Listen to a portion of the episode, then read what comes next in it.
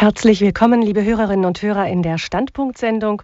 Heute spricht der Bamberger Erzbischof Ludwig Schick zu dem Thema Beten in Gefahr, Ordensschwestern in Indien und Afrika. Durch die Sendung begleitet sie Gabi Fröhlich. Bis zu diesem Sommer, liebe Hörerinnen und Hörer, hatte ich das Glück, vier Jahre lang im Heiligen Land leben und arbeiten zu dürfen. In dieser Zeit war ich auch mehrfach im Gazastreifen, der ja einst, zu byzantinischer Zeit jedenfalls, eine blühende christliche Landschaft war. Die heilige Familie soll hier bei ihrer Flucht nach Ägypten vorbeigekommen sein, so sagt es die Tradition jedenfalls. Heute lebt im Gazastreifen nur noch eine winzige christliche Gemeinschaft, die wirklich sehr bedrängt ist. Es sind knapp 2000 Christen unter insgesamt 1,5 Millionen Bewohnern, die sich auf nur 360 Quadratkilometern zusammendrängen. Das macht 4000 Menschen pro Quadratkilometer.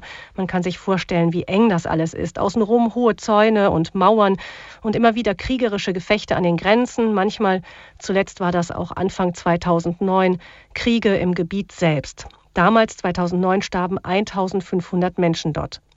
Hinein und hinaus aus dem Gazastreifen kommt man nur mit schwer erhältlichen Sondergenehmigungen und drinnen herrscht eine Regierung, die eine zunehmende Islamisierung betreibt.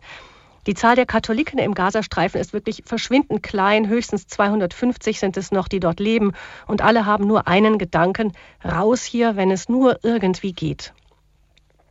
Unter dieser winzigen, bedrängten Gemeinde leben auch zwei junge katholische Priester, das sind zwei Argentinier, und insgesamt rund zwölf Ordensfrauen. Da ist zum Beispiel das kleine Grüppchen der Missionarinnen der Nächstenliebe, die in Gaza seit vielen Jahren ein Behindertenheim und ein Seniorinnenheim betreuen. Die meisten dieser Schwestern sind Asiatinnen. Dann gibt es dort die zumeist jordanischen Rosenkranzschwestern, die eine große Schule betreiben. Und dann sind da schließlich noch die kleinen Schwestern Jesu, die ganz in der Tradition von Charles de Foucault einfache Arbeiten annehmen und ganz schlicht unter den Menschen leben, die ansprechbar sind dort für die Sorgen der Leute. Die Priester im Gazastreifen hoffen zudem, dass bald auch ein paar argentinische Schwestern ihrer eigenen Gemeinschaft Verbo Incarnado sie bei der Arbeit in der Pfarrei und bei ihrem eigenen kleinen Heim für behinderte Jungs unterstützen kommen. Warum erzähle ich das? Weil sich in diesem kleinen, überschaubaren Gebiet für mich ganz deutlich zeigt, was Ordensfrauen in der ganzen Welt leisten. Sie gehen bewusst dorthin, wo niemand sein möchte, wo die Menschen es ganz besonders schwer haben oft. Während die einheimischen Familien im Gazastreifen nach jeder Gelegenheit suchen, ihre Heimat verlassen zu können, kämpfen die Schwestern bei den israelischen Behörden darum, eine Aufenthaltsgenehmigung für Gaza zu bekommen.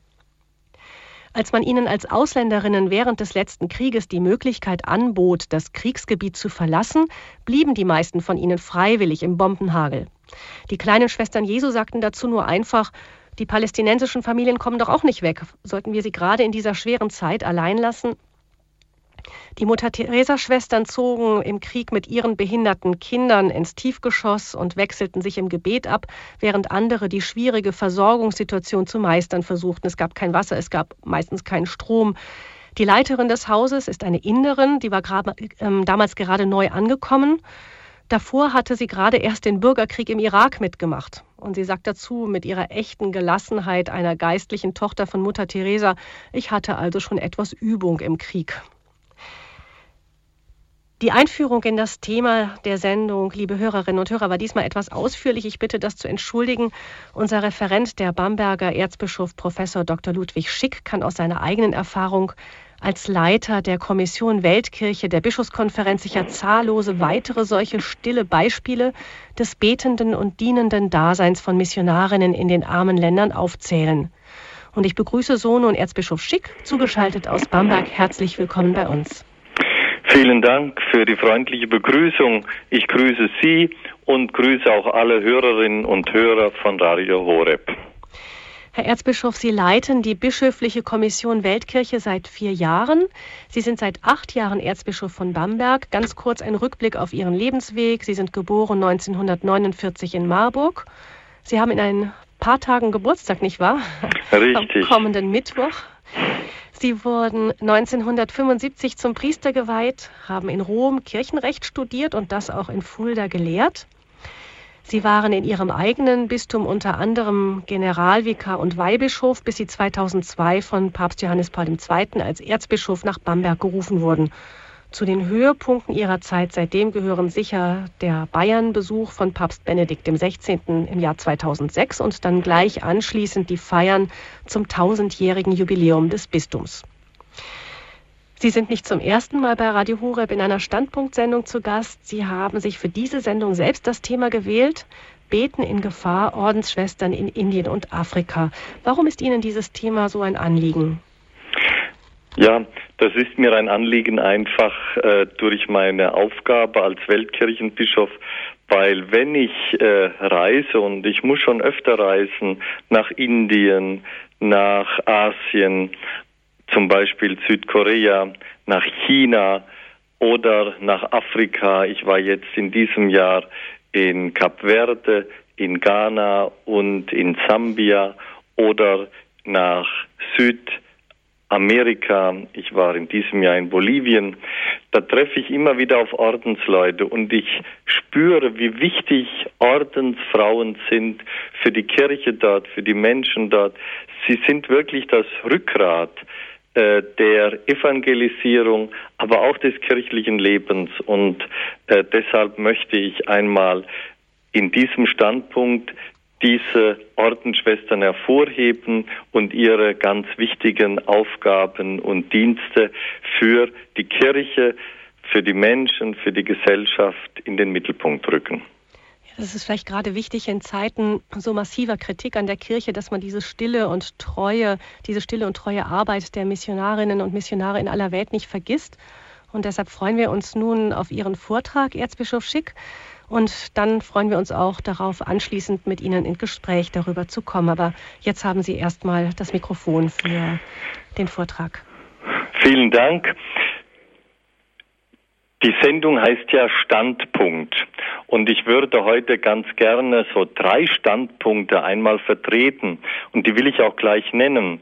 Der erste Standpunkt ist, Beten ist wichtig. Der zweite Standpunkt, Ordensfrauen sind für die Kirche und die Gesellschaften auf der ganzen Welt und für die Menschen überall wichtig. Und der dritte Standpunkt, Evangelisierung und Mission sind wichtig. Und ich möchte zunächst zum ersten Standpunkt etwas sagen. Beten ist wichtig, aber dazu auch gleich sagen, alle drei Standpunkte gehören engstens zusammen. Beten ist wichtig. Der Titel heißt ja Beten in Gefahr und dann Ordensfrauen, Ordensschwestern in Indien und Afrika. Diese Schwestern in Indien, in Afrika, in China und in anderen Ländern, die beten oft in Gefahr. Und äh, Sie haben es ja eben auch gehört von Israel beziehungsweise von Palästina, von der Westbank. Dort sind Schwestern, die beten und sie sind oft in Gefahr, weil sie durch den Krieg, der dort immer wieder ausbricht, bedroht sind. Beten in Gefahr, das kann helfen, dass wir Gefahren auch durchstehen, dass wir nicht weglaufen, wie es in vielen Gebieten, auch in den Palästinensergebieten geschieht, leider Gottes. Es ist ganz, ganz schlimm und schade, dass in den Geburtsländern äh, des Christentums und das erste und wichtigste ist sicher Israel selber, das heilige Land, dass dort so viele Christen weggehen, weil sie sagen, da kann man nicht leben. Aber was sind die heiligen Städte, die wir dort haben, ohne dass da auch Christen leben? Das gilt für das ganze heilige Land, sowohl für das heutige Israel wie für die Palästinensergebiete, aber auch für den Libanon die Geburtsstunde des Christentums, wenn wir Paulus dazu nehmen, dann gehört auch Syrien dazu, dann gehört die Türkei dazu. Da werden die Christen immer weniger. Zu den Geburtsländern des Christentums gehört auch der Irak und Iran. Wir müssen alles dafür tun, dass die Christen dort weiter bleiben können und bleiben. Und beten in Gefahr heißt für die Christen dort, dass sie beten und so den Mut finden zu bleiben. Und wenn wir auch darum wissen, dass diese Christen dort in Gefahr beten, dann können wir sie auch von hier aus unterstützen mit unserem Gebet für sie. All das ist keine Garantie, dass die Christen dort in diesen Ländern bleiben können. Aber wir sollten wenigstens alles versuchen mit unserem Gebet, mit unserer Solidarität, dass die Christen, die dort in Gefahr beten, auch die Früchte ihres Betens empfangen, nämlich dass die Ängste doch überwunden werden können oder dass sie in den Ängsten aushalten können, dass sie Vertrauen gewinnen, dass sie Kraft haben, durchzustehen und dass auch doch Frieden wird und die Situation sich bessert und die Menschen dort in diesen Ländern friedlich miteinander leben und die Christen dort bleiben können, ihr Leben leben können und Zeugnis für Christus an diesen Geburtsorten Christi und des Christentums geben können.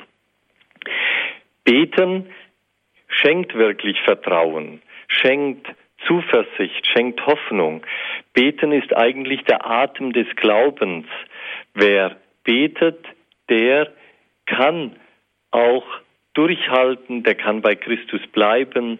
Gebet, das ist ja eine direkte dialogische Beziehung mit Jesus, der von den Toten auferstanden ist, der lebt und unter uns ist in seinem Heiligen Geist. Beten ist für alle Christen wichtig und für Menschen, für Christen, die in Gefahr sind, ganz besonders.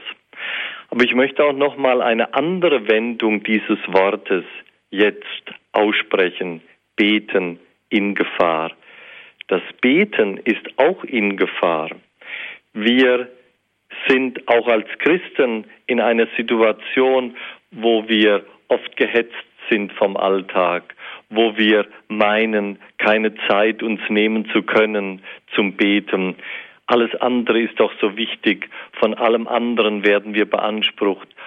Wir sagen auch manchmal, wir müssen doch dem und jenem beistehen. Wir müssen dies und jene gute Tat tun. Wir müssen uns für das und jenes engagieren.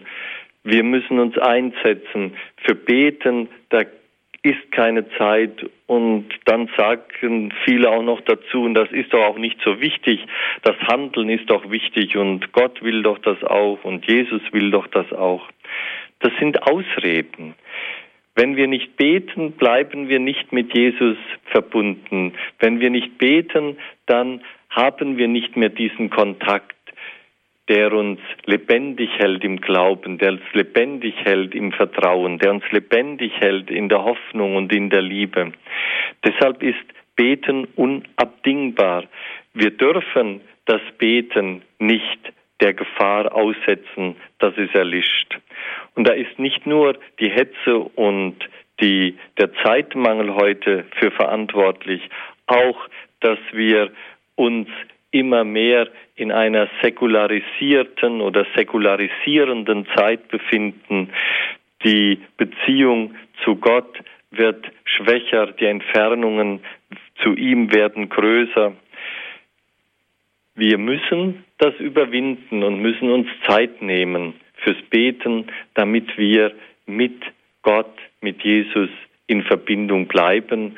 Und da hilft uns auch immer wieder der Blick auf die Heiligen, vor allem auf Maria, die große erste Beterin, die uns da so viel Mut machen kann, auch zeigen kann, wie wichtig Beten ist und uns auch helfen kann, wie wir beten, nämlich in einem ganz lebendigen Dialog mit Jesus, dem wir alles ganz persönlich sagen können, mit dem wir auf Du und Du stehen können. Die formulierten Gebete, ganz besonders natürlich auch die biblischen Gebete, ich meine damit die Psalmen, die 150 Psalmen, aber auch die Gebete des Neuen Testamentes, das Magnificat, das Benediktus, das Nunc Dimittis, nun entlässt du Herr deinen Knecht, all diese wunderschönen Gebete und allen voran das Vaterunser, Sie können uns in diesen lebendigen Kontakt mit Jesus, mit Gott, mit den Heiligen bringen, sodass wir mit ihnen auf Du und Du stehen. Beten in Gefahr, das ist wichtig, gerade, aber nicht nur in Gefahr. Beten sollen wir immer, jeden Tag. Beten soll zum Tagesprogramm eines jeden Tages gehören, unabdingbar. Und wir sollen als Christen diesem Tagesordnungspunkt, Gebet, Betrachtung sogar höchste Priorität, oberste Spitze, Topplatz in unserem Leben einräumen. Wenn wir immer beten, dann beten wir auch in den Gefahren des Lebens und dann können wir sie überwinden. Und das ist ganz besonders wichtig für Menschen, die sich konkret in Gefahren befinden. Und das sind viele Ordensfrauen in den Ländern, die ich eben genannt habe, in den Ländern der Geburt und des Lebens Jesu, der Geburt oder des Entstehens des Christentums, aber auch in heutigen Ländern, Indien, China, Afrika, Lateinamerika und auch in Osteuropa. Ich möchte jetzt eine kleine Musikunterbrechung einschieben, damit Sie über diesen ersten Standpunkt beten ist wichtig für uns und überall. Beten ist immer wichtig und ganz besonders in Gefahr und in Gefahren. Und wir dürfen das Beten niemals in Gefahr bringen, es nie gefährden. Denken Sie bei der Musik ein wenig über diesen ersten Standpunkt nach.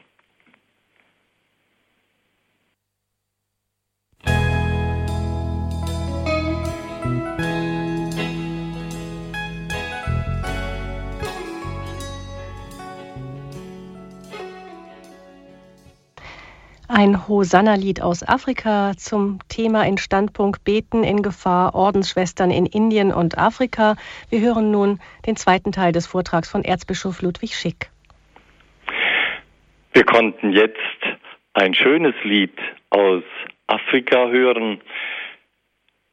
Afrika ist ein Kontinent, auf dem das Christentum boomt, wenn man so sagen kann.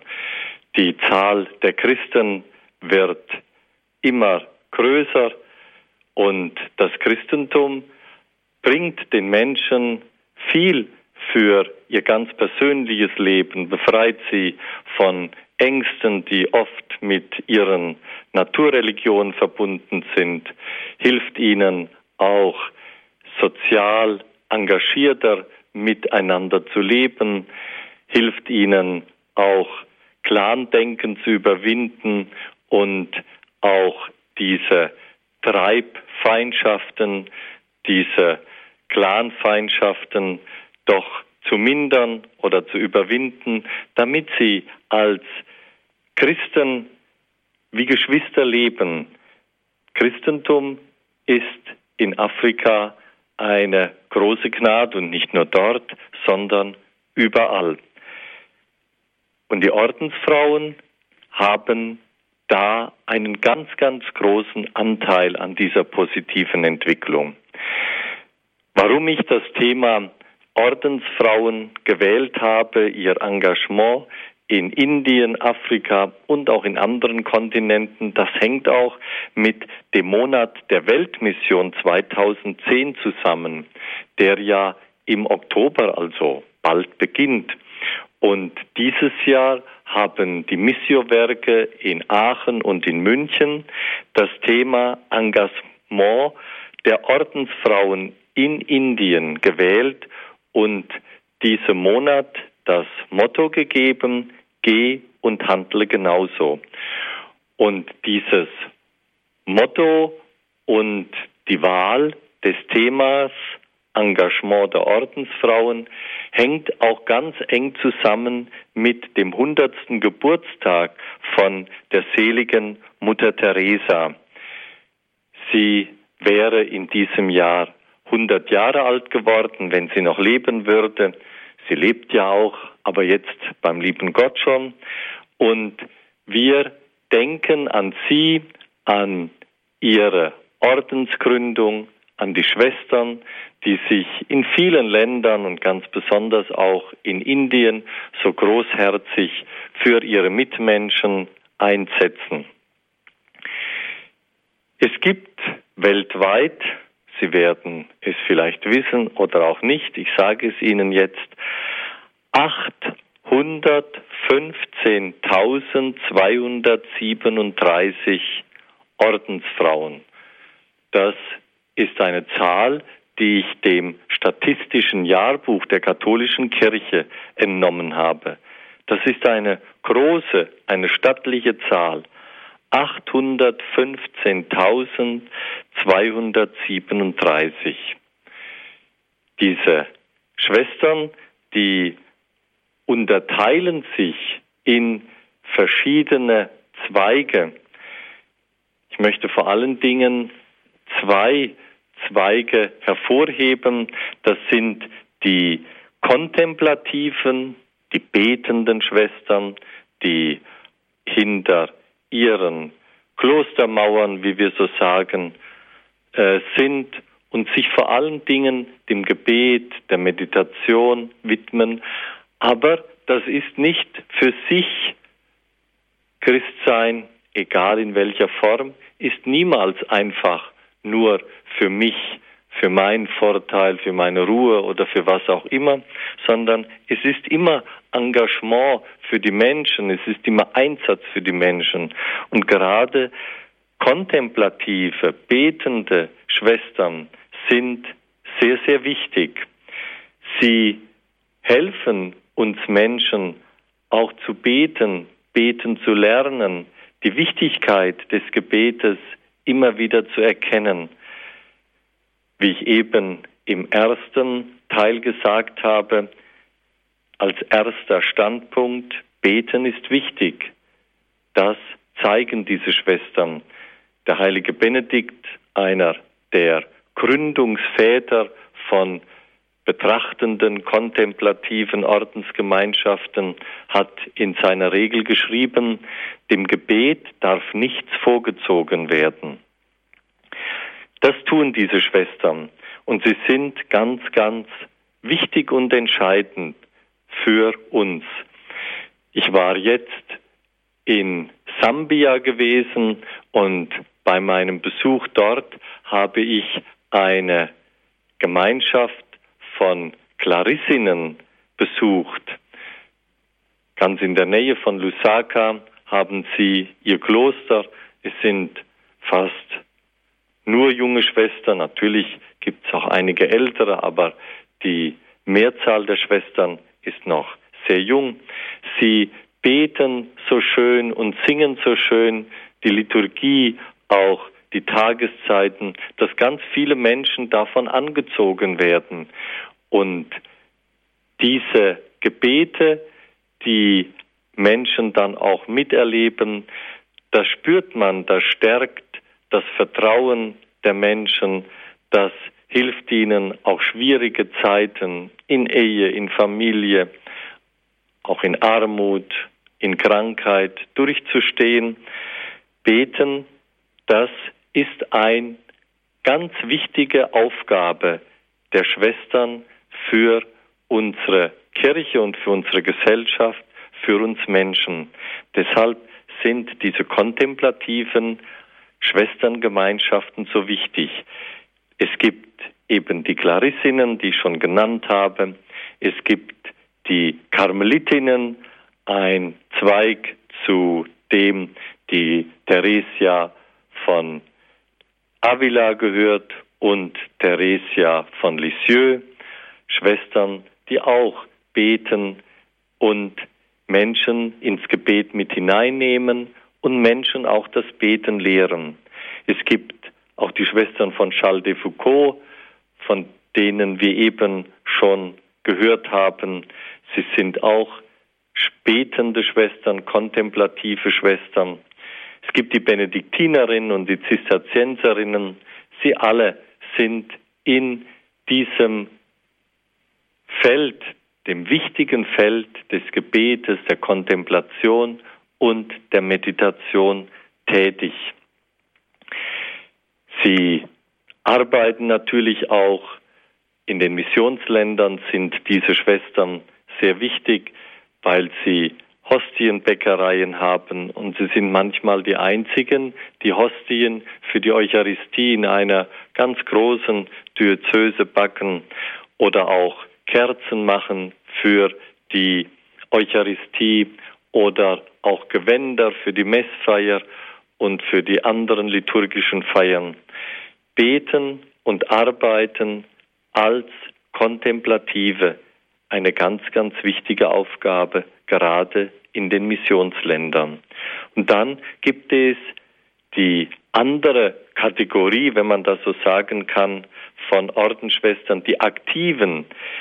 Sie arbeiten in den Pfarreien mit, sie helfen den Pfarrern, sie sind Katechistinnen oder Katechetinnen, sie gehen in die Schulen, sie bereiten alles für die Eucharistie und alle anderen Sakramente vor.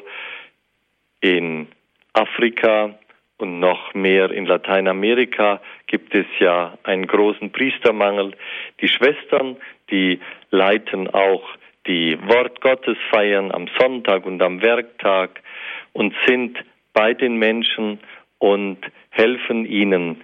Sie unterhalten natürlich auch Schulen oder Krankenhäuser oder Dispensarien, also so kleine Sozialstationen würden wir sagen, wo Menschen Erstversorgung erhalten bei Krankheiten, Unfällen, wo sie die Medikamente bekommen können, die sie brauchen und wo sie auch Beratung in medizinischen Fragen oder auch Schwierigkeiten bekommen. Die Schwestern unterhalten auch Altenheim und ganz wichtig sind sie auch in der Behindertenarbeit. Bei uns sind ja Menschen mit Behinderungen eigentlich ganz gut versorgt. Nicht optimal, aber doch im Vergleich zu Ländern in Afrika, Asien und Lateinamerika viel, viel besser. Aber auch bei uns kann da noch vieles getan werden. In all diesen Bereichen sind diese aktiven Schwestern tätig und sind dort an erster Front. Aber auch diese aktiven Schwestern müssen beten. Gerade die Mutter Teresa, die hat ja immer wieder darauf hingewiesen, wie wichtig das Gebet ist. Und wer schon mal etwas über sie gelesen hat, der stößt sofort darauf, dass sie eine betende Frau war, die morgens ganz früh in Indien in ihren Armen und Sterbehospizien stundenlang gebetet hat, damit sie auch aus dieser Kraft heraus, aus der Kraft heraus ihren Alltag dann bestehen konnte, der ja auch oft sehr hart war. Schwestern sind ganz, ganz wichtig. Sie sind oft die Ersten in den Missionsländern, die Ersten in den Entwicklungsländern, die wichtigsten für all diese vielen Aufgaben, die dort anstehen. Ich möchte jetzt eine zweite Musikpause einlegen, damit Sie auch darüber noch einmal nachdenken, über die Wichtigkeit der Ordensschwestern und ihr Engagement in Indien, in Afrika, in Lateinamerika würdigen. Aber ich möchte Sie auch darauf hinweisen und Sie bitten auch darüber nachzudenken, wie wichtig Sie auch bei uns hier sind. Leider Gottes nimmt die Zahl der Ordensschwestern bei uns ziemlich rapide ab. Die Überalterung der Ordenskongregationen ist sehr, sehr hoch und wir müssen immer wieder Ordenshäuser schließen, weil kein Nachwuchs da ist, weil die Schwestern die Aufgaben, die sie hatten, nicht mehr erfüllen können. Solange Schwestern da sind, das ist meine Erfahrung als Bischof, aber auch schon früher als Weihbischof, Generalvikar, solange die Schwestern an einem Ort sind, werden sie kaum wahrgenommen, ist alles wie selbstverständlich. Und manchmal werden sie auch gar nicht gewürdigt für ihre Arbeit. Manchmal macht man sogar mehr Witze über die Schwestern und hält sie auch nicht für so wichtig. Aber wenn sie auf einmal gehen, dann ist das große Geschrei da. Die Schwestern, wer soll sie ersetzen? Wer wird ihre Aufgaben übernehmen? Dann sagen auch Leute, und wer wird jetzt für uns beten? Wer wird uns zuhören? Auch bei uns sind die Ordensschwestern ganz wichtig gewesen und sie sind es heute. Und wir sollten auch darüber nachdenken, die Arbeit der Schwestern würdigen und auch darum beten, dass unsere Ordensschwestern hier wie in allen anderen Kontinenten wieder Nachwuchs bekommen und dass der Sinn für das Ordensleben wieder verstärkt wird. Ordensleben besteht ja darin, dass Schwestern in Armut, in Ehelosigkeit und Keuschheit und im Gehorsam sich ganz Gott und den Menschen zur Verfügung stellen, versuchen, Jesus ähnlich zu werden, damit sie quasi in Stellvertretung Jesu den Menschen dienen können. Denken Sie über all das einmal nach bei der folgenden Musik. Vielleicht kommen Sie auch ein wenig ins Beten, dass Sie für die Schwestern beten und auch um Berufungen für unsere Ordensgemeinschaften. Gott, der uns alles, was wir brauchen für unsere Kirche und Gesellschaft geben will, dass er uns Berufungen schenkt und dass wir für die Berufungen, die Gott uns schenkt, für seine Geschenke auch offen werden, sie empfangen und dass junge Menschen den Ruf Gottes hören und ihm ins Ordensleben folgen.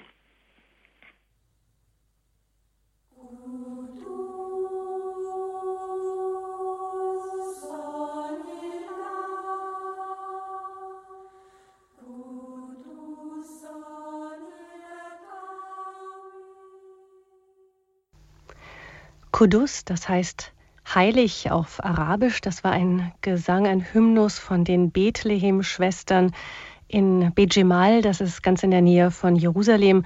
Bethlehem-Schwestern sind auch eine ganz kontemplative, streng kontemplative Ordensgemeinschaft. Eine Gemeinschaft wie jene, von denen Erzbischof Schick in seinem Vortrag gesprochen hat. Wir hören nun noch den dritten Teil seines Vortrags zum Thema Beten in Gefahr, Ordensschwestern in Indien und Afrika. Ja, Beten in Gefahr und das Engagement der Schwestern, das zielt ja eigentlich darauf hin, die frohe Botschaft zu den Menschen zu bringen oder bei den Menschen zu bleiben, die Christen sind, damit die frohe Botschaft lebendig bleibt, damit sie auch immer wieder genährt wird, damit das Evangelium die Menschen bereichert, diesen Mehrwert des Glaubens, der Hoffnung und der Liebe, diesen Mehrwert Gottes, den Mehrwert Jesu Christi, den Mehrwert des Heiligen Geistes, den Mehrwert der Freude und des Friedens, die uns das Evangelium schenkt, dass das den Menschen erhalten bleibt oder eben Menschen erst geschenkt wird, die noch nicht glauben. Wir beten eigentlich, wenn wir beten, und Jesus sagt uns das auch, dann sollen wir immer im Sinn des Vaterunsers beten. Und das Vaterunser ist eigentlich ein Missionsgebet oder ein Evangelisierungsgebet. Was meine ich damit? Sehen Sie wenn wir beginnen, Vater unser im Himmel, geheiligt werde dein Name. Die erste Bitte, dann beten wir doch darum, dass der Name Gottes überall geheiligt wird, dass Gott geehrt wird, gepriesen wird. Und das hat natürlich direkte Folgen für unser Leben.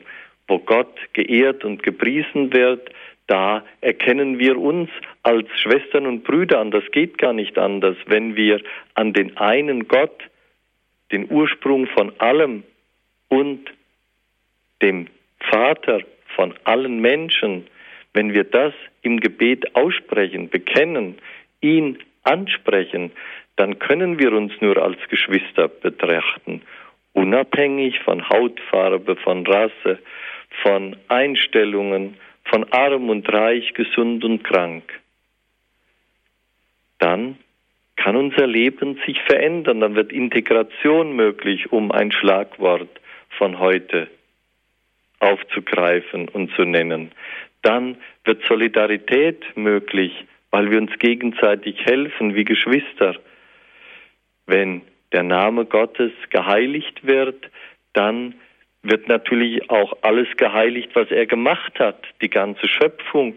Dann wird Bewahrung der Schöpfung, dann wird Erhalt der Natur, der Äcker, des Wassers für alle Menschen eine Selbstverständlichkeit. Dein Reich komme oder erst dein Wille geschehe. Der Wille Gottes, der besteht darin, dass wir die zehn Gebote halten, dass wir das Hauptgebot der Gottes und der Nächstenliebe halten, dass wir auch die Feindesliebe üben. Sein Wille, der verändert unser Leben, der macht es menschlich, der macht es human. Das sind dann auch die Menschenrechte mit eingeschlossen und die Würde eines jeden Menschen. Und dein Reich komme, der heilige Paulus beschreibt im Römerbrief, was das heißt, das Reich Gottes.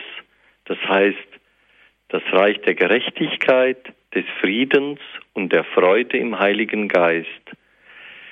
Wenn wir das Vaterunser beten, den ersten Teil habe ich jetzt nur genannt, dann ist das Beten, Mission, das wollen wir den Menschen weitergeben. Das soll überall hinkommen. Von diesem Glauben, von diesem Mehrwert, von der Gemeinschaft mit Gott in Jesus Christus, das sollen alle Menschen spüren. Und dann beten wir auch um das tägliche Brot für alle Menschen. Eine Milliarde und vielleicht mehr Menschen hungern auf dieser Welt. Wenn wir das Vater unser beten, und das ist ja ein zweiter Aspekt der Evangelisierung. Wir wollen evangelisierend und missionierend den Menschen diese frohe Botschaft vom guten Gott, vom guten Herrn und Meister und Freund Jesus Christus nahebringen.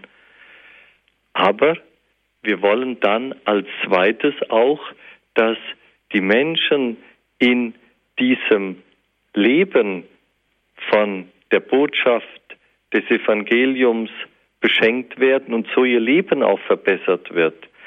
Der Heilige Vater hat in seiner Enzyklika Deus Caritas Est sehr deutlich gesagt, dass menschliche Entwicklung und Evangelisierung, das heißt den Glauben verkünden, das kann nicht voneinander getrennt werden. Das gehört zusammen und im Vater unser Demissionsgebet wird das sehr deutlich in der zweiten Hälfte.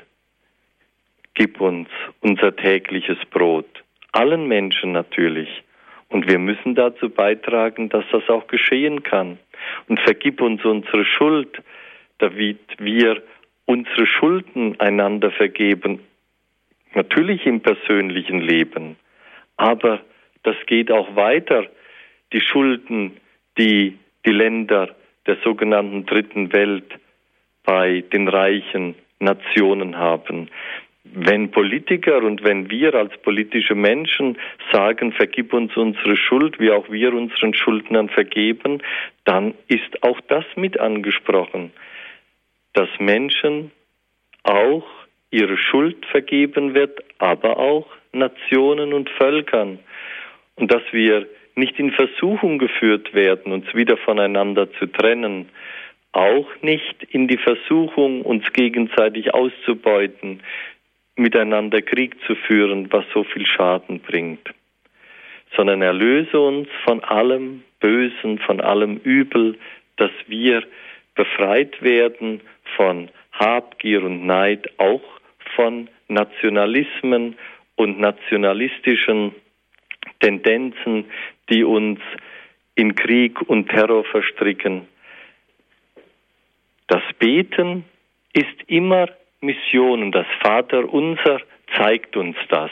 Aber das geht dann auch noch weiter, wenn wir im zweiten Standpunkt Ordensfrauen für Kirche und Gesellschaft. Ordensfrauen sind oft an vorderster Front, das Evangelium weiterzutragen. Wir haben schon Beispiele gehört und oft sind sie auch in Gefahr. 200.000 Christen werden in unserer Welt verfolgt oder bedrängt. 200.000. Die Christen sind die Gruppe auf der Welt, die Religionsgruppe auf der Welt, die am meisten verfolgt wird. Nicht die Muslime, nicht die Hindus, nicht andere, sondern wir. Und Ordensfrauen, weil sie an der vordersten Front des Christseins und der Evangelisierung sind, werden sie manchmal ganz besonders heftig auch verfolgt. Das war in der Nazizeit bei uns so. Denken wir nur mal an Edith Stein und andere Ordensfrauen, kontemplativ und aktive. Jetzt in Indien, in Orissa, da hat Ordensfrauen auch sehr getroffen und in anderen Ländern auch. Ordensfrauen sind wichtig für die Weitergabe der frohen Botschaft, für Evangelisierung und Mission. Und in diesem umfassenden Sinn, dass die frohe Botschaft weitergegeben wird in dem Gebet, in dem Schulunterricht, in Wortgottesdiensten, bei Predigten, in persönlichen Gesprächen die frohe Botschaft, die das Herz der Menschen froh macht und verändert zu mehr Liebe, zu mehr Solidarität, zu mehr Gemeinschaft. Und sie sind an vorderster Front bei der Entwicklung, die immer mit der Evangelisierung verbunden ist. Die Entwicklung der Menschen, dass sie genug zu essen haben, dass sie genug sauberes Wasser haben, dass ihnen die nötige Versorgung bei Krankheit zukommt, dass sie genügend Kleidung haben, dass sie Bildungschancen haben und so ihr Leben selber in die Hand nehmen können.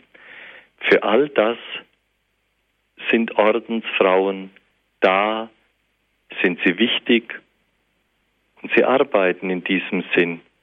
Und für dieses Ziel, sie breiten das Reich Gottes aus, der Gerechtigkeit, des Friedens und der Freude im Heiligen Geist. Und so schließt sich eigentlich der Kreis dieses Standpunktes mit drei Untergliederungen. Beten ist wichtig, Ordensfrauen sind wichtig für Kirche und Gesellschaft und Evangelisierung ist wichtig, dass unsere Welt die Welt Gottes wird, so wie Gott sie eigentlich gewollt hat. Und dafür beten wir, beten wir besonders auch in Gefahr. Dafür wirken Ordensfrauen, berufen von Gott, damit sie sich in Armut, Keuschheit und Gehorsam ganz seinem Dienst für die Menschen widmen können.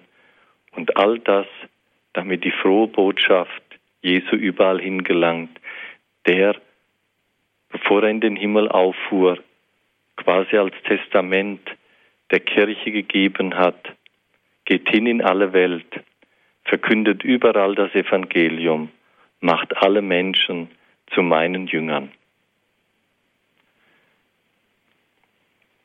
Ich möchte abschließen mit ein paar Worten von Mutter Teresa. Diese Worte, Sätze hat sie ihren Schwestern und allen, die in ihrer Nachfolge leben, in ihrem Geist leben, aufgetragen. Bevor ich sie nenne, möchte ich noch etwas hinzufügen, ganz Persönliches. Für mich, und das war einer meiner Höhepunkte auch in meinem bischöflichen Leben, ich durfte einmal in der Privatkapelle zusammen mit Mutter Teresa bei Papst Johannes Paul II. die heilige Messe mitfeiern. Und mich hat bei dieser heiligen Messe sowohl die tiefe Frömmigkeit und Spiritualität von Papst Johannes Paul II. sehr beeindruckt und auch geprägt und ebenso auch die tiefe Frömmigkeit mit Mutter Teresa. Ich erinnere mich noch an das kurze Gespräch, das wir hatten, als wir dann die Kapelle verließen und gemeinsam den Weg zum Petersplatz antraten, wie tief, fromm, aber nicht gekünstelt, sondern tief aus dem Geist Jesu leben. Das ist ja eigentlich Frömmigkeit. Mutter Teresa lebte und gelebt hat. Sie hat folgende Worte über die Güte geschrieben und sie sind uns überliefert. Seid gütig und barmherzig. Lasst keinen je zu euch kommen, ohne dass er besser und glücklicher wieder geht. Seid lebendiger Ausdruck der Güte Gottes. Güte in eurem Gesicht, Güte in euren Augen, Güte in eurem Lächeln, Güte in eurem warmen Gruß. In der Welt sind wir das Licht der Güte Gottes für die Armen, den Kindern, den Armen, allen, die leiden und einsam sind. Gebt immer ein glückliches Lächeln. Gebt ihnen nicht nur eure Fürsorge, gebt ihnen auch euer Herz.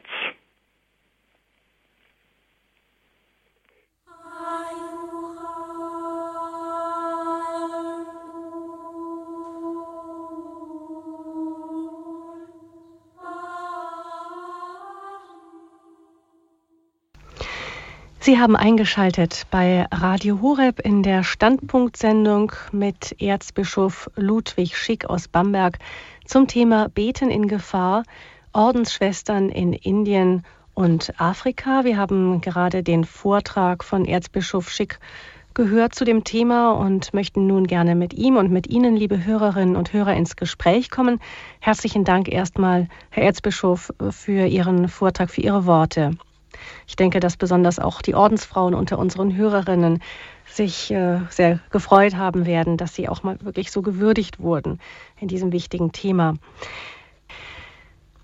Noch einmal Dankeschön, Herr Erzbischof. Ähm, Sie haben das Leben der Ordensfrauen, auch wie bedeutungsvoll das Gebet ist für dieses Leben oft an, in vielen Hinsichten an der Front. Ähm, die Bedeutung äh, des Gebetes unterstrichen. Das ist ja wirklich kein leichtes Leben oft. Das hört sich so schön an. Wir gehen in die Mission. Ähm, früher war das ja noch schwieriger.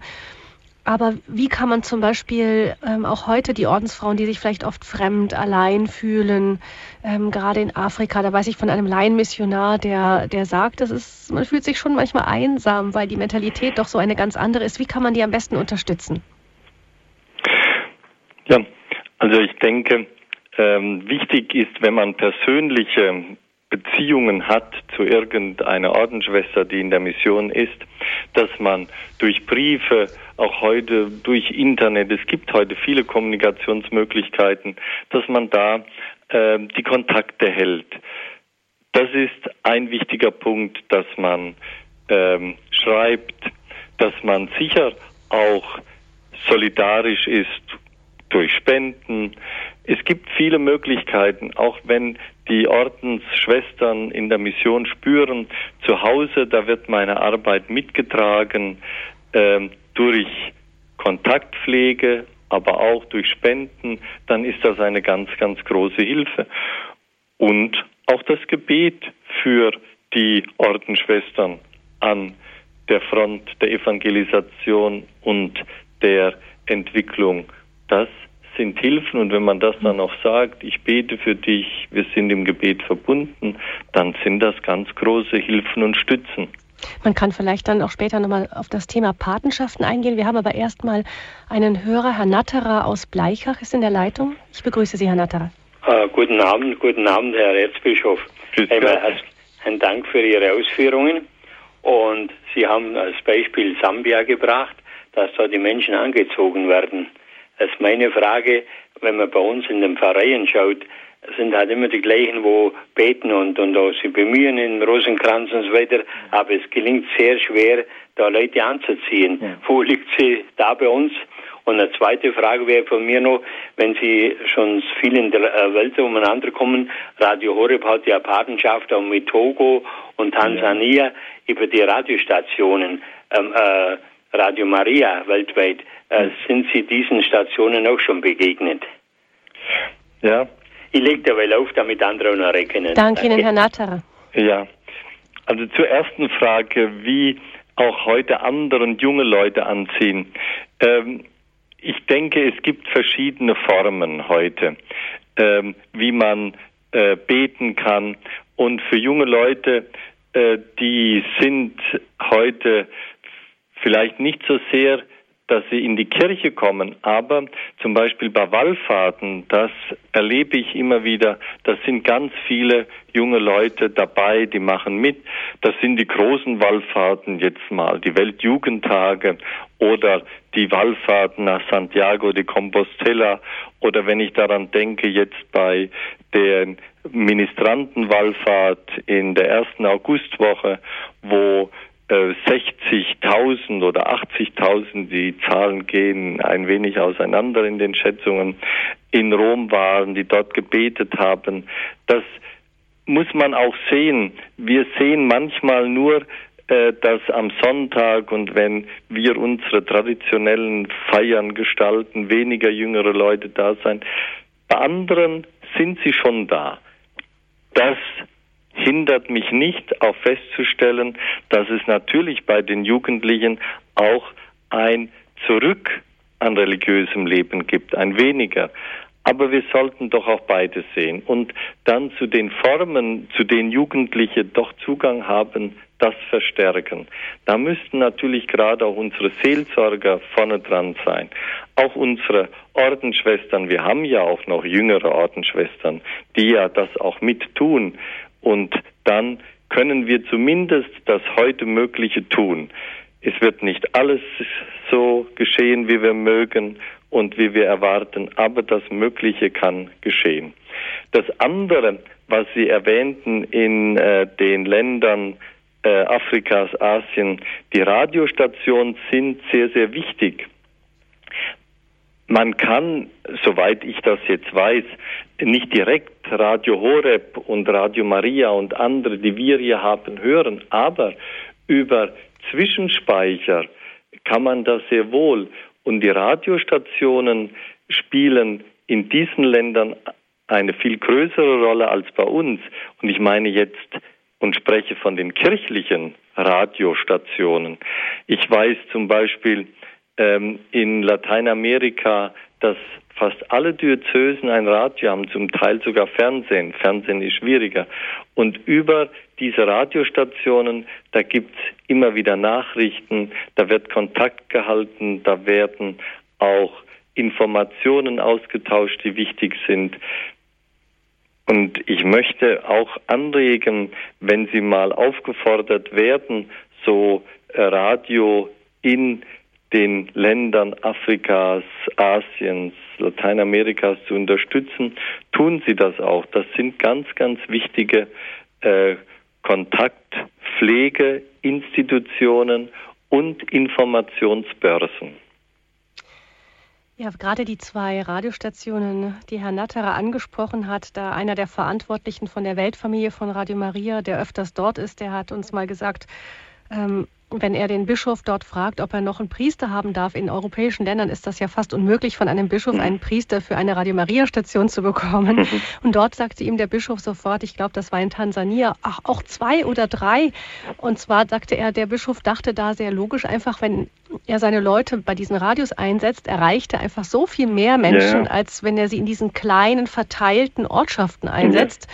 dass es sich für ihn durchaus um für die Pastoral einfach sehr, sehr sinnvoll ist, mhm. gerade diese, diese Radios, die Evangelisierung durch das Radio ja. zu unterstützen. Könnte auch eine kleine Botschaft für uns sein. Mhm. Richtig. ja. Ähm, Herr Erzbischof, ähm, Herr Natterer hat es eben schon ein bisschen angesprochen, so der Weg zurück.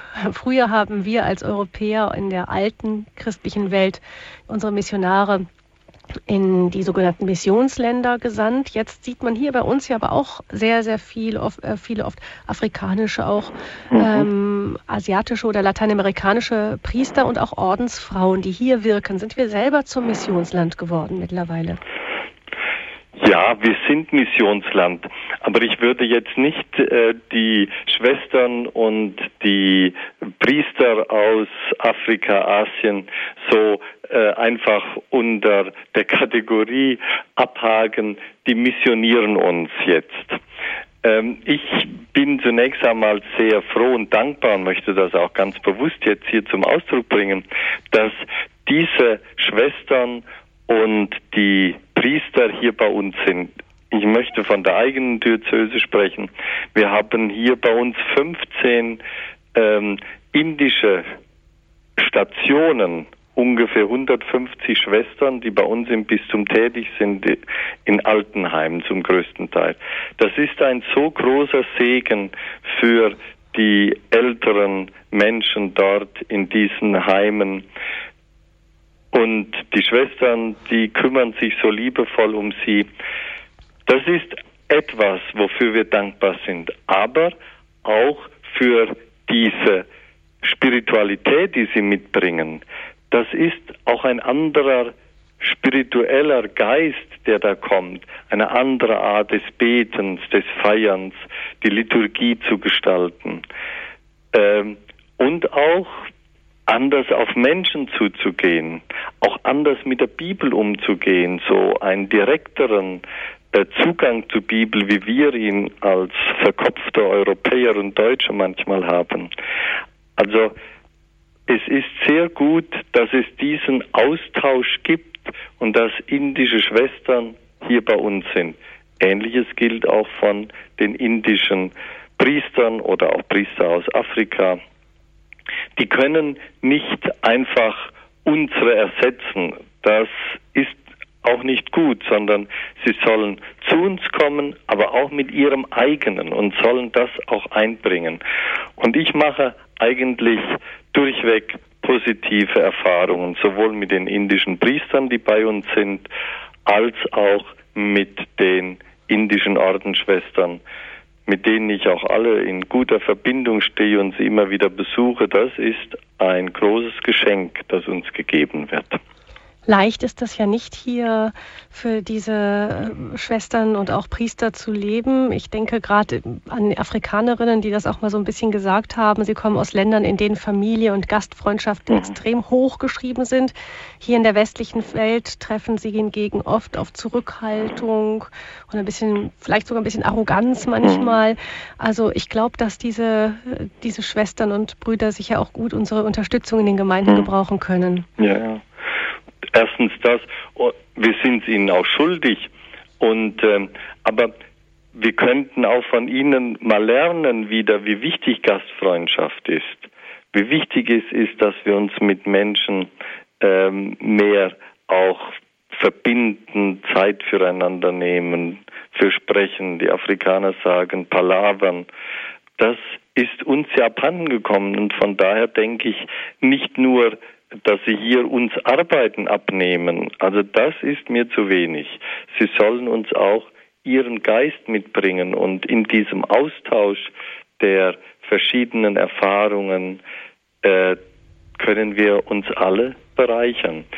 Ich sage immer, und das steht auch in den Dokumenten, Evangelisierung hat ja eigentlich so drei Standbeine. Das erste ist ähm, Beten miteinander und füreinander. Das zweite ist, dass wir uns besser kennenlernen. Also was ist afrikanische Kultur oder indische Kultur? Wie beten die Menschen dort? Wie feiern sie Liturgie? Äh, aber auch wie äh, denken sie theologisch? Das kann uns sehr, sehr bereichern. Nicht einfach mit so einem Transfer von Indien nach Deutschland oder umgekehrt. Das ist ja Kolonialismus.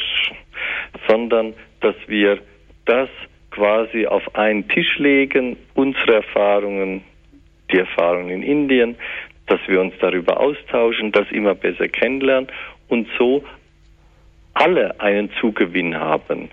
So denke ich, äh, ist das wichtig und so können wir uns sehr, sehr bereichern. Deshalb sind die Schwestern und auch die Priester hier für uns so wertvoll.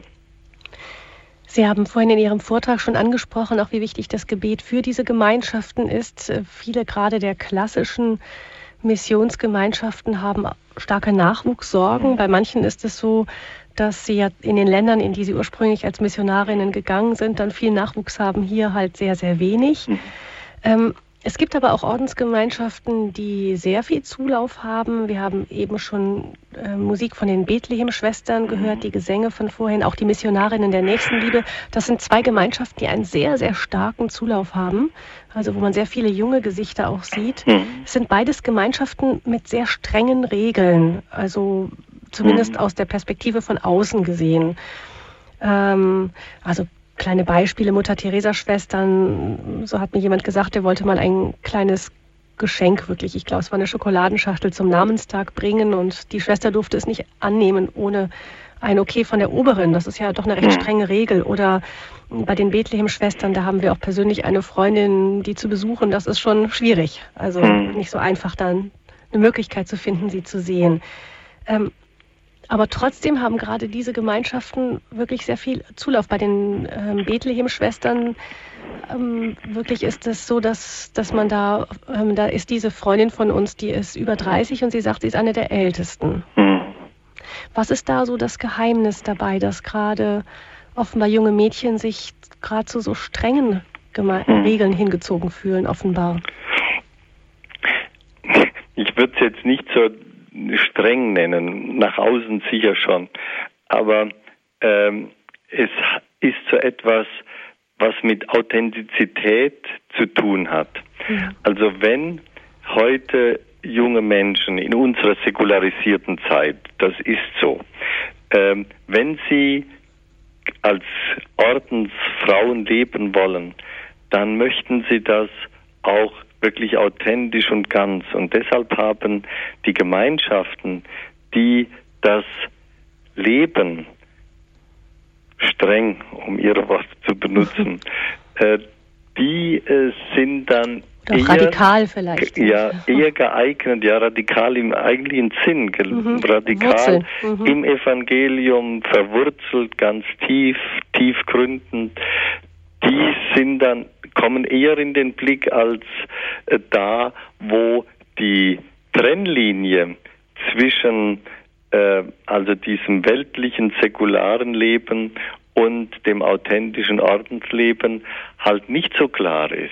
Bei den anderen Ordensgemeinschaften ist sie klarer und deshalb, äh, wenn jemand das heute will, dann will er das auch ganz und entschieden und radikal und dann geht man eher zu diesen Gemeinschaften. Mhm. Trotzdem darf man wahrscheinlich nicht vergessen, ähm, wie sehr das tatsächlich auch ein radikaler Schritt ist, eben als Missionar in ein fremdes Land zu gehen. Ja. Nicht, das ist dann halt weiter weg, das sieht man dann vielleicht auch nicht immer so.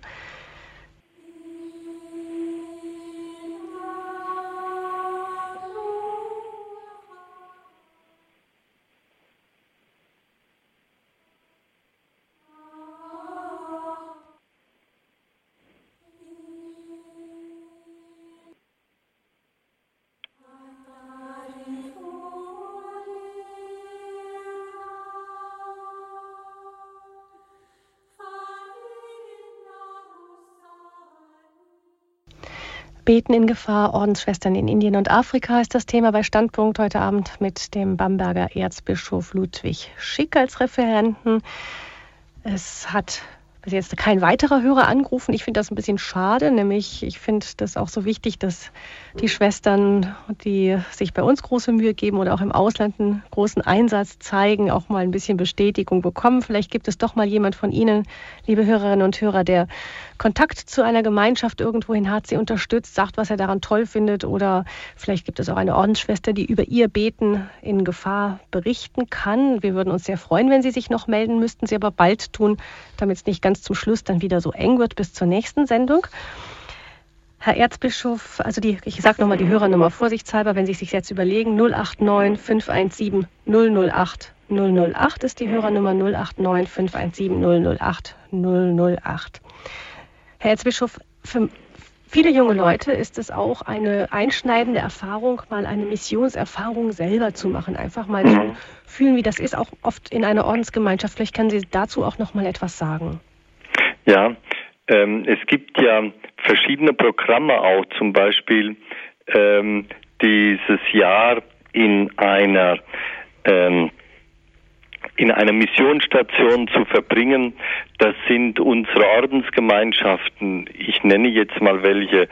Die Salesianer, die Comboni-Missionare, ähm, die Franziskaner, die Jesuiten, die vermitteln das und dann leben junge Leute ein Jahr in einer Missionsstation, oft zusammen mit Ordensfrauen oder auch mit Ordensmännern äh, und können dort mal äh, so miterleben, wie Mission heute geht, wie Kirche sich in Ländern Afrikas, Asien, Lateinamerikas sich entwickelt.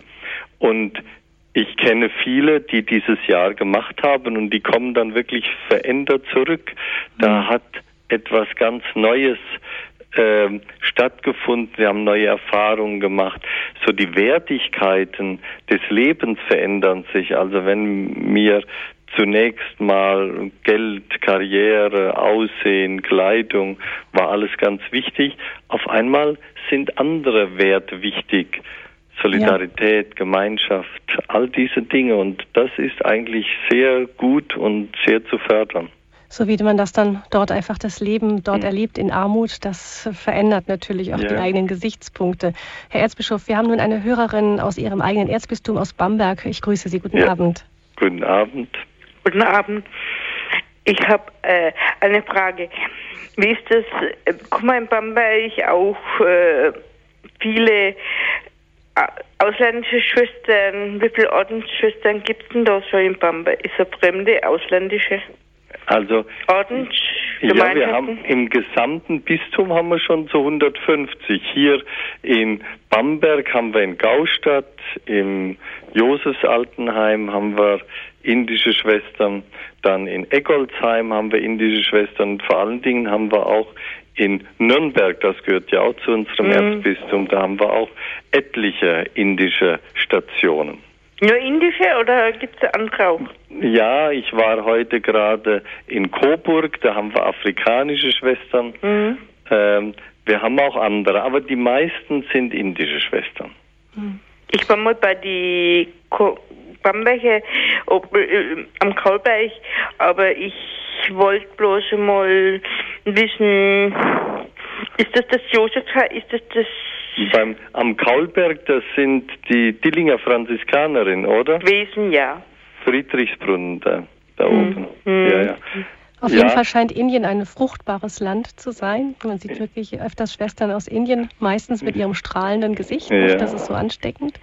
Vielen herzlichen Dank. Mhm. Ihnen auch einen guten Abend nach Bamberg. Und ich begrüße nun Frau Hohmann aus Braunfels. Ja. Äh, ich möchte mich einmal ganz herzlich bedanken für diesen Vortrag. Leider habe ich ihn nicht ganz mitbekommen, weil ich gerade mit einem indischen Priester telefoniert Aha. habe. Ich, ähm, Herr Erzbischof, wir haben in unserer Gemeinde jetzt im, im Sommer immer eine Aushilfe oder aus äh, Indien oder eben auch aus Afrika. Und ich möchte einfach nur bestätigen, dass es eine enorme Bereicherung ist, diese es geht jetzt um Priester, Priester, ja. die wir hier haben. Und äh, es belebt unsere Gemeinde und man bekommt einen anderen Blick eben und auch die tiefe Spiritualität von diesen mhm. Menschen, die kann so anregend sein und ja, also ich habe das sehr, sehr, sehr positiv erlebt. Und zu den Schwestern, äh, ich durfte vor einer Woche in Frankfurt sein, in St. Georgen, ja. und äh, habe dann im Stadtbild zwei äh, Schwestern von der Mutter Teresa getroffen. Mhm. Und das war so eine schöne Begegnung und eine solche Freude strahlte aus den Augen und sie, wir haben da miteinander gesprochen und, und sagte die eine, kennen wir uns? Sag ich, nein, wir kennen uns nicht, aber ich kenne Sie. Das war irgendwie so ein schönes, leuchtendes ja. Gespräch. Und dann haben sie mir Medaillen gegeben mhm. von der Mutter Teresa und ja, einige Prospekte, die ich dann auch mit in die Gemeinde genommen habe. Und das war einfach schön. schön. ja. ja schön, dass Sie so positive Erfahrungen gemacht haben. Auch mit den Priestern. Wir haben hier auch 23 bei uns und äh, die aber ständig hier sind. Aber auch in den Ferienzeiten kommen noch welche. Ja. Und es ist schön, dass die Gemeinden diese Erfahrungen machen. Das bereichert. Und ich sage immer, jede Gemeinde, die so Beziehungen auch nach Afrika, Asien hat, die ist auch hier in Deutschland lebendiger. Mhm. Ja, ja, doch, das ist wunderbar. Auch diese eine afrikanische Priester. Wir hatten auch ein Jahr einen afrikanischen mhm. Kaplan hier. Und also das, das war so bereichernd. Äh, mhm. der hat also eine Wärme und eine Freude reingebracht, mhm. hat getrommelt und ich meine, da, da, muss man sich erstmal dran gewöhnen. Äh, aber andererseits auch äh, eine ganz tiefe Spiritualität, eine Stille, der war in der Kirche. Man sieht ja heute nur noch, also ja. relativ selten mal einen Priester in der Kirche knien, weil sie alle keine Zeit haben. Ja, Leider Gottes. Ja, das ist eigentlich so schade. Ja. Und er hat sich aber auch dann doch die Zeit genommen und ähm, den habe ich schon hin und wieder mal in der Kirche gesehen. Ja. Also allein das schon. Schön. Ja. Doch, also ich äh, freue mich, mich, auch. Wir sind, ich bin in der Diözese Limburg. Ja, ja, ja. Und Braunfeld, bei Ihnen ist so der Pfarrer May, oder? Ist er aber nicht Ihr Pfarrer? Ja, da? doch. Sehen Sie, den kenne ich. Ach nein. Ja. das ist ja lustig. Das sehen Sie. Das, hätte ich ja nicht. Ja, ja, wir haben einen hervorragenden Pfarrer hier. Ja. Können ihm einen schönen Gruß bestellen. Wenn ja, das mache ich gerne. Doch, also Gut. der bemüht sich sehr. Ja. Äh, ja, hält auch sehr viele Vorträge und äh, ja, bringt also wirklich äh, gute Tradition wieder in die Gemeinde rein. Schön. Wir sind sehr froh. Aha. Zurzeit haben wir noch einen polnischen Kaplan, das geht auch sehr gut. Also ich kann nur sagen, wunderbar, dass wir äh, in unsere äh, Diözesen auch jetzt ähm, vermehrt indische Priester und Ordensleute bekommen. Das ist ein Geschenk. Schön. Ja. Gut. Alles Gute Ihnen. Ja, danke Ihnen auch und nochmal herzlichen Dank. Ja. Bitteschön. Ade. Ade. Adi, Frau Humann, vielen Dank auch für diesen ermutigenden auch noch Beitrag von Ihnen nochmal von aus Ihrer Perspektive. Ähm, Sie hat die Mutter Teresa-Schwestern mhm. erwähnt. Die sind auch, glaube ich, immer froh, wenn man bei ihren Projekten mithilft. Das ja, gibt es ja. ja. oft in den Städten so, dass man bei einer armen Küche genau. oder Obdachlosenbetreuung ja. oder irgendetwas auch mit ähm, als, als Helfer mithelfen kann. Und das ist auch, so sagen es zumindest diejenigen, die das tun, die ich kenne, auch immer eine, eine wunderschöne Erfahrung, mhm. da auf seine Weise auch als Laie mit seinen Möglichkeiten ähm, den Schwestern einfach zu helfen, dass sie dann auch die Zeit fürs Gebet finden und so. Das ist eine Möglichkeit hier. Oder Sie sagten es auch schon, Patenschaften von Pfarreien ja. in die Missionsländer, das belebt auch die eigene mhm. Gemeinde wieder. Richtig. Also dieser Austausch, der ist gut für uns alle. Wir können ein wenig mehr Geld dorthin geben und bekommen dann ein wenig mehr guten Geist zurück. Und das ist eigentlich ein guter Tausch. Ich danke Ihnen und ich glaube, das ist auch ein schönes Schlusswort für diese Standpunktsendung. Auf diese Sendung folgt nun gleich die Komplett, das Nachtgebet der Kirche und anschließend dann Gott hört dein Gebet, wo wir unsere Gebetsanliegen mit einbringen können. Wir beten dann gemeinsam mit der ganzen Hörerfamilie für diese Anliegen. Vielleicht werden wir auch ganz besonders jetzt auch an die Missionarinnen und Missionare in aller Welt denken können, die für uns auch in unser Namen das Evangelium noch verkünden, hinaustragen und den Menschen äh, zur Seite stehen, die es sehr viel schwieriger im Leben haben als wir oft, sehr viel schwerer. Am kommenden Sonntag in der Standpunktsendung heißt es Kampf oder Resignation, Christsein im 21. Jahrhundert. Da ist dann unser Referent Dr. Johannes Hartl. Das am kommenden Sonntag um 20 Uhr wieder. Und ich möchte gerne mit Ihnen jetzt noch diese Sendung beschließen, Herr Erzbischof. Äh, vielleicht beten wir auch noch jetzt mal, beten Sie noch mal kurz auch für die Ordensschwestern in aller Welt. Und ich möchte Sie dann auch noch um Ihren Segen bitten zum Abschluss. Ja. Guter Gott, du ordnest alles zu unserem Besten. Du schenkst uns auch immer wieder neue Berufungen, Menschen, die sich ganz dir schenken, damit du ganz über sie verfügen kannst und diese dann in deinem Namen und Auftrag an uns Menschen wirken. Sie verkünden uns deine Liebe, deine Treue, deine Fürsorge. Sie sind für uns Helfer in Nöten. Sie geben uns Schutz und Beistand. Wir danken dir für alle Ordenschristen auf der ganzen Welt, besonders in den Missionsgebieten. Wir wissen, dass sie auch Schweres zu tragen haben, dass sie an deinem Kreuz auch teilnehmen.